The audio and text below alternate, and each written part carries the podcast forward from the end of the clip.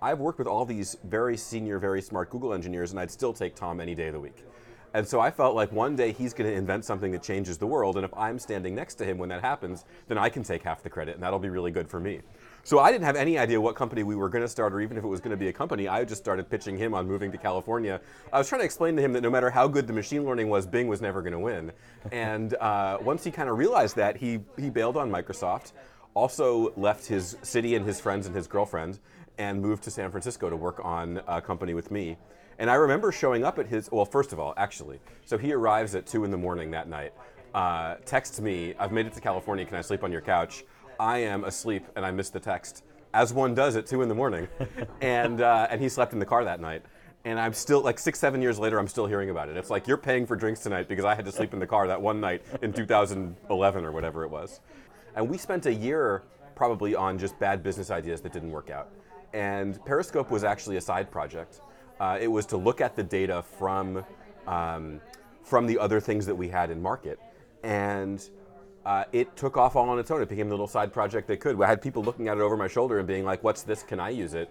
I finally got the bright idea to charge someone for it, and they paid me twenty grand, and I was like, "This is incredible," um, and that's how we got started.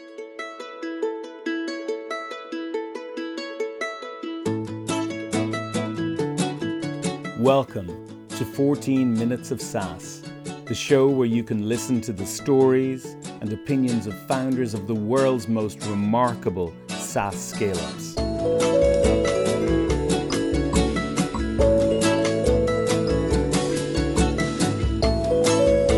In this episode, we're in the Web Summit in Lisbon and we're talking with Harry Glaser, who is now CMO and GM of Sisense. But in the interview, he was actually the CEO of Periscope, which was acquired shortly afterwards by Sisense for 34 million US dollars. Having absorbed Periscope data, Sisense is now a company with revenues well north of 100 million annual recurring and 750 employees.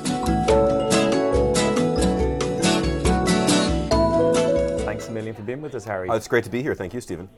Tell me uh, a little bit of your life, uh, all the way up to you joining Google.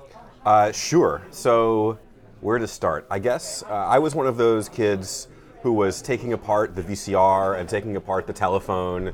And, you know, I would have told you at the time that I'm taking them apart to learn how they work and put them back together, but I think my parents would tell you that none of those things actually ever got put back together. Um, but they were instrumental. You know, they uh, found me a computer camp to go to when I was, I don't know, 13 years old, and that was when I first started programming. And I was hooked. And you know, that's the very early days of the internet, dating myself a little bit. Um, you know, learning a little bit of C code on IRC and stuff like that. You know, like that stuff, and that was super fun. Um, and I thought I was hot shit. And then, uh, you know, let me ask you, Stephen, is it okay to curse on your podcast? It's absolutely All cool. right. Well, I- so I thought I was hot shit. We don't care. sounds, sounds good. And um, uh, then I went to college and uh, to, to study computer science. I went to the University of Rochester, and I learned that I was not hot shit at all, and that all, you know all these kids were ahead of me. And uh, that was a really formative um, four years for me, both in terms of the work I was able to do that really felt like. Um, you know my calling and also my peer group and especially uh, my roommate all four years tom o'neill who's now my co-founder and our cto who was just absolutely unbelievably talented and incredible to work with those four years. And so that's how we met and that was a great time. And then and then after school i accepted a job offer at google which was really lucky for me because i had two job offers. This is 2007 2008 so it's not the, internet industry was not booming. And uh, I had a router manufacturer local to Rochester who was going to pay me to write firmware, and I was really excited to get that job offer because I was going to get someone's going to pay me money to write code. That was going to be great.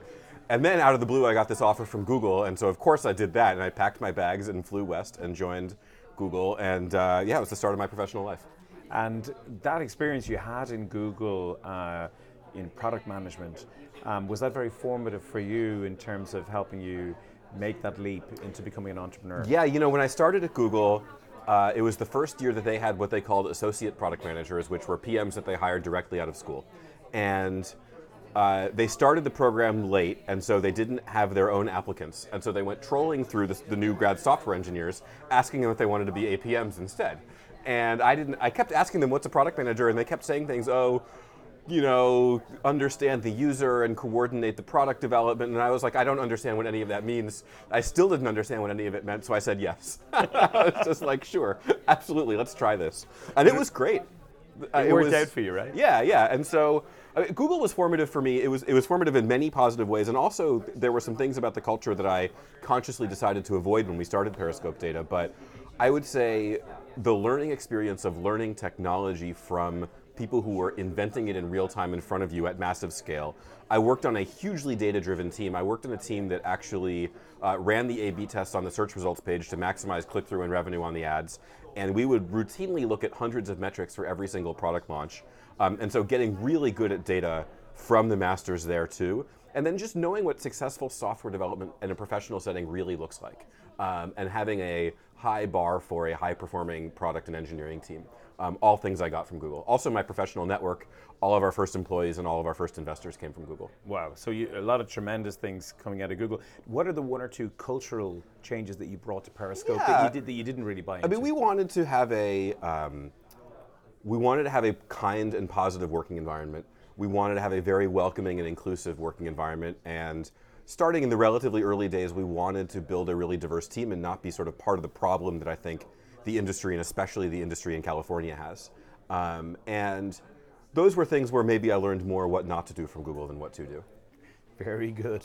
Uh, so, tell us about Periscope data. Mm-hmm. Why did you decide to do it, and what exactly does it bring to Right. the market? The genius insight that I had in the early days was I really wanted to work with Tom again. And so I, uh, I had been working with Tom all those four years in college, and as I said, it was a very challenging experience for me just keeping up with him. And he went to work at Microsoft after school, and he actually worked on the machine learning behind the Bing search engine. And uh, after three or four years at Google, the sort of key insight was um, I've worked with all these very senior, very smart Google engineers, and I'd still take Tom any day of the week. And so I felt like one day he's going to invent something that changes the world, and if I'm standing next to him when that happens, then I can take half the credit, and that'll be really good for me. So I didn't have any idea what company we were going to start, or even if it was going to be a company. I just started pitching him on moving to California. I was trying to explain to him that no matter how good the machine learning was, Bing was never going to win. And uh, once he kind of realized that, he he bailed on Microsoft. Also left his city and his friends and his girlfriend, and moved to San Francisco to work on a company with me. And I remember showing up at his, well, first of all, actually, so he arrives at 2 in the morning that night, uh, texts me, I've made it to California, can I sleep on your couch? I am asleep and I missed the text, as one does at 2 in the morning. and, uh, and he slept in the car that night. And I'm still, like six, seven years later, I'm still hearing about it. It's like, you're paying for drinks tonight because I had to sleep in the car that one night in 2011 or whatever it was. Anyway, so I remember showing up at his, um, you know, at, at his apartment the next day, and um, we had no idea what we were going to do. And we started brainstorming business ideas one after another, and they all failed. And we spent a year probably on just bad business ideas that didn't work out. And Periscope was actually a side project. Uh, it was to look at the data from um, from the other things that we had in market, and uh, it took off all on its own. It became the little side project that could. I had people looking at it over my shoulder and being like, "What's this? Can I use it?" I finally got the bright idea to charge someone for it, and they paid me twenty grand, and I was like, "This is incredible," um, and that's how we got started. That's a great. That's a great story. And um, you know, you, you, it's quite a brave move, uh, get going into the whole business intelligence platform Sure. space. Um, you know, companies like Looker, Domo, uh, Sisense. I inter- interviewed Adi Azaria uh, from from Sisense, um, and you were educating me about a, a- another uh, well-respected product from Microsoft as well. Um, you know, you know wh- what what is it um, that Periscope data uh, is bringing to the market that that gives it a you know a great shot to push ahead and, Sure. and really differentiate itself from all of these guys. So it's funny. I mean, when we started and we built Periscope as a side project to look at the other data, um, we based it on the internal tooling that Google and Microsoft had that we were used to using. And what we did not know at the time, but we came to realize, is that Google and Microsoft were maybe five years ahead of the industry in terms of the capabilities they brought to the table. And so they had this, like I said, that this ethic of we will look at huge reams of data to make every decision, and every decision will be very data driven. And then we got out into the world and we wanted to look at the data from our own products, and we looked at some of the companies that you named, you know, because we just wanted to use something for ourselves. And they're Sure. stuck in this old world of business intelligence, which it turns out has been around since the 80s or so, which is like model your data up front, pipeline it through my BI platform, and look at your templated dashboards at the end. You decide up front what 10 dashboards you want to look at. You pipeline your data to support those 10 dashboards, and then you can look at them. But if you want to answer new questions every day, Uber uses our product to route, to route cars around cities. Flexport uses our product to route ships around the world. Uh, Crisis Text Line uses it to save lives, which I think is the coolest thing ever. These involve totally novel questions, and not just how much revenue did I get yesterday. And the industry was not set up to support that. Now the industry got there five years later because it, you know, uh, AWS and Amazon Redshift and Snowflake and these databases and data storage systems. And we just happened to be in a really good spot when they did because we had based this platform off of things that were happening at companies that were already working that way. So, you, so your platform is particularly strong at real-time insights. It's it's really agile and not just looking at and, and uh, examining historical data? I think agile is a really good word for it. It's very, very fast to answer new kinds of questions, whatever new kinds of questions you want. And it's very, very flexible, meaning there are no questions you can't answer in Periscope. That's an ethos that we have on the product team. And so it's not just about, well, when we implemented this product, we decided that these are the 10 dashboards, so these are the 10 dashboards. It's about you can, answer, you can make up a new question tomorrow and be able to answer it. Now you're HQ'd and you, and you live in San Francisco, like so many people yeah. I talk to. Uh, it's getting very expensive to build build your teams there, even though you've got access to loads of VC. What do you think of the remote movement and their ability to hire in lower cost centers and, and uh, uh, scale maybe slightly slower uh, because they tend to bootstrap? Um, what do you think of that movement, and do you have any remote employees in, in your company? We have a couple of remote employees, but we're not a remote company. Uh, the remote employees will tend to be, a, uh, you know, a star software engineer who's been with us for a couple of years and moves somewhere, and we keep that person, so we're happy to support them remote. But we don't hire remote. Um, and you know, my observation in the industry is everybody who's in San Francisco is looking to scale outside of San Francisco, and everybody who's outside of San Francisco is looking to move to San Francisco. it's the weirdest thing. Um, we would not have been successful if we hadn't started there. The, the network there, the optimism and the openness to new crazy ideas, the openness to failure as an institution, and then the access to capital. All of that is really, really strong.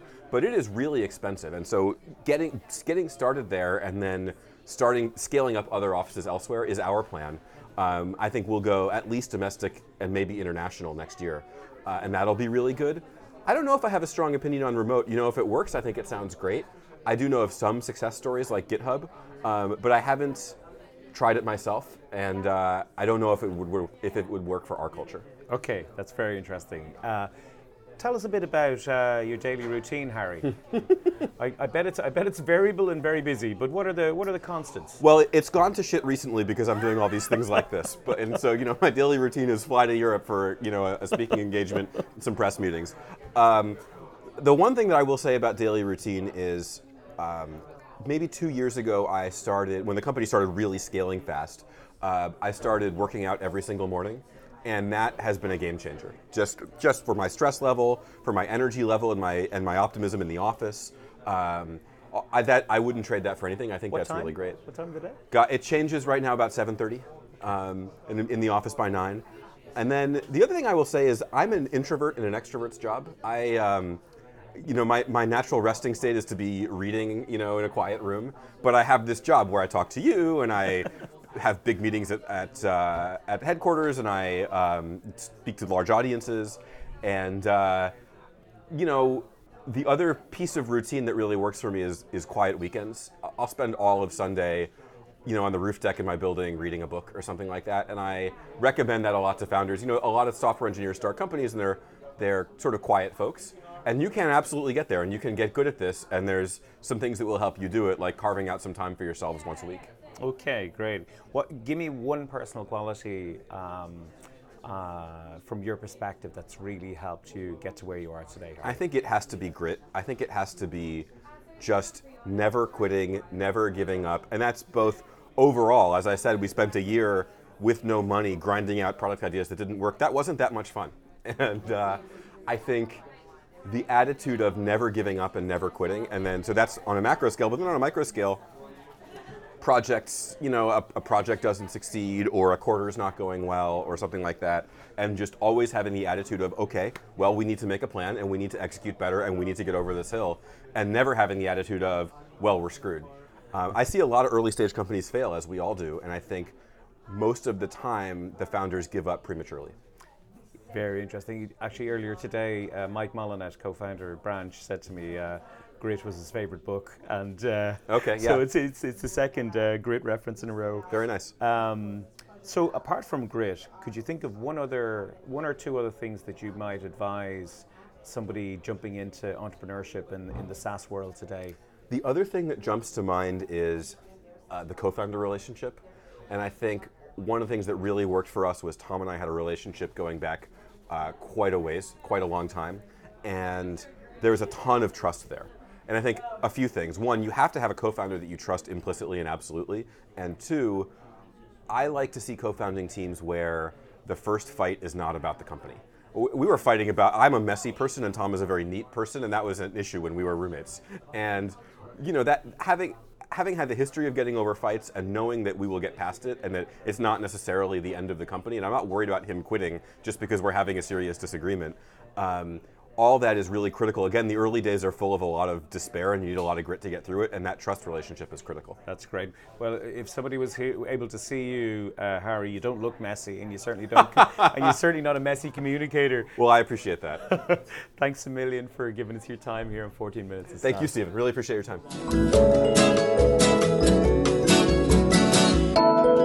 In the next episode, we move from Web Summit in Lisbon to the Dublin Tech Summit, where we'll be talking with Phil Chambers, CEO and co founder at Peakon, which is a people analytics and employee engagement software.